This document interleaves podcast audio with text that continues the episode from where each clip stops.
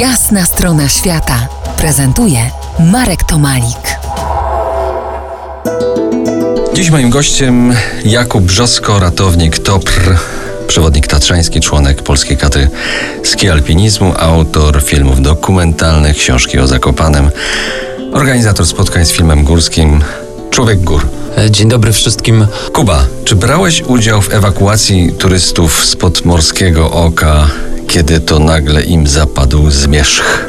Ta sytuacja z Morskiego Oka, która się powtarzała, no, yy, była dla mnie absurdalną. Ja nie brałem akurat udziału w tej akcji. Brałem udział w innych akcjach, jak chociażby ta lawina, w której młodzież yy, z miejscowości Tychy zginęła też w Morskim Oku, ale ta, ta sytuacja, o której ty wspominasz, to jest absurd. To też pokazuje pewien, pewien poziom mentalny turystów, którzy odwiedzają góry, którzy po asfalcie docierają do Morskiego Oka, a kiedy po zmroku nie są w stanie już dotrzeć i wysyłają dramatyczne apele w przestrzeń, chyba w ogóle w kosmos, e, uratujcie nas, no wiesz, powstały memy, tak, e, które ostrzegają o tym, że dziś w Morskim Oku, nad Morskim Okiem będzie ciemno w nocy. Jak sądzisz, dlaczego spora część naszych rodaków chce podziwiać uroki Tatrzańskiego Parku Narodowego w Szpilkach i Koturnach? To tak nawiązując oczywiście do tego, co wcześniej. No wiesz, yy, myślę, że wynika to wszystko, te, te błędy, bo, bo, bo, nazwałbym to gdzieś błędami yy, mimo wszystko, wynika z tego, że yy, góry w Polsce to, to, to kilka procent. Jedni szacują 3, inni 10%, zależy jak na to spojrzeć, ale to jest ciągle mniejszość.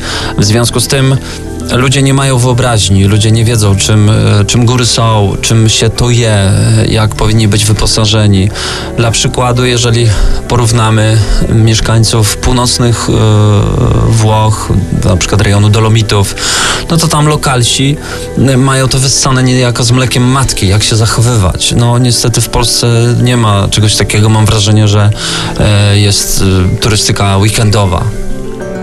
Pamiętam trzy trzynastki. 13 sierpnia 2013 roku i rekordowa ilość turystów 13 tysięcy pod Morskim Okiem. Pamiętam, bo byłem obok w Dolinie Białej Wody, gdzie w ciągu sześciogodzinnego trekkingu naliczyłem może może tuzin mnie mijających. Więc tu mamy 13 tysięcy, tutaj bezpośredniej bliskości, bo to tam sam wiesz, znasz tą odległość, to jest bardzo blisko, to jest dwa kilometry, może trochę więcej. Jest kilkanaście osób, jest też trasa piękna, y, co prawda po słowackiej stronie. Dokładnie, to jest znakomity przykład, który wybrałeś. Uważam, że jakiś e, dobry fotograf z użyciem latającego sprzętu powinien, e, powinien zrobić takie zdjęcie właśnie w jakiś lipcowy czy sierpniowy, upalny dzień, kiedy te tysiące, jak pielgrzymka, jak mole, jak, jak jakieś, mrówki podążają w stronę Morskiego Oka, mm, a w, w białej wodzie nie ma nikogo.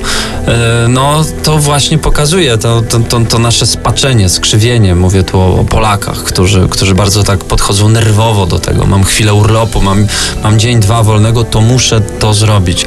Nie ma takiego spokoju, nie ma takiego, wiesz, wytchnienia, takiej, takiego dystansu. Góry poczekają, e, one nie uciekną. Za kilkanaście minut porozmawiamy o bezpieczeństwie w górach wysokich. Zostańcie z nami po jasnej stronie świata. To jest jasna strona świata w RMS Classic.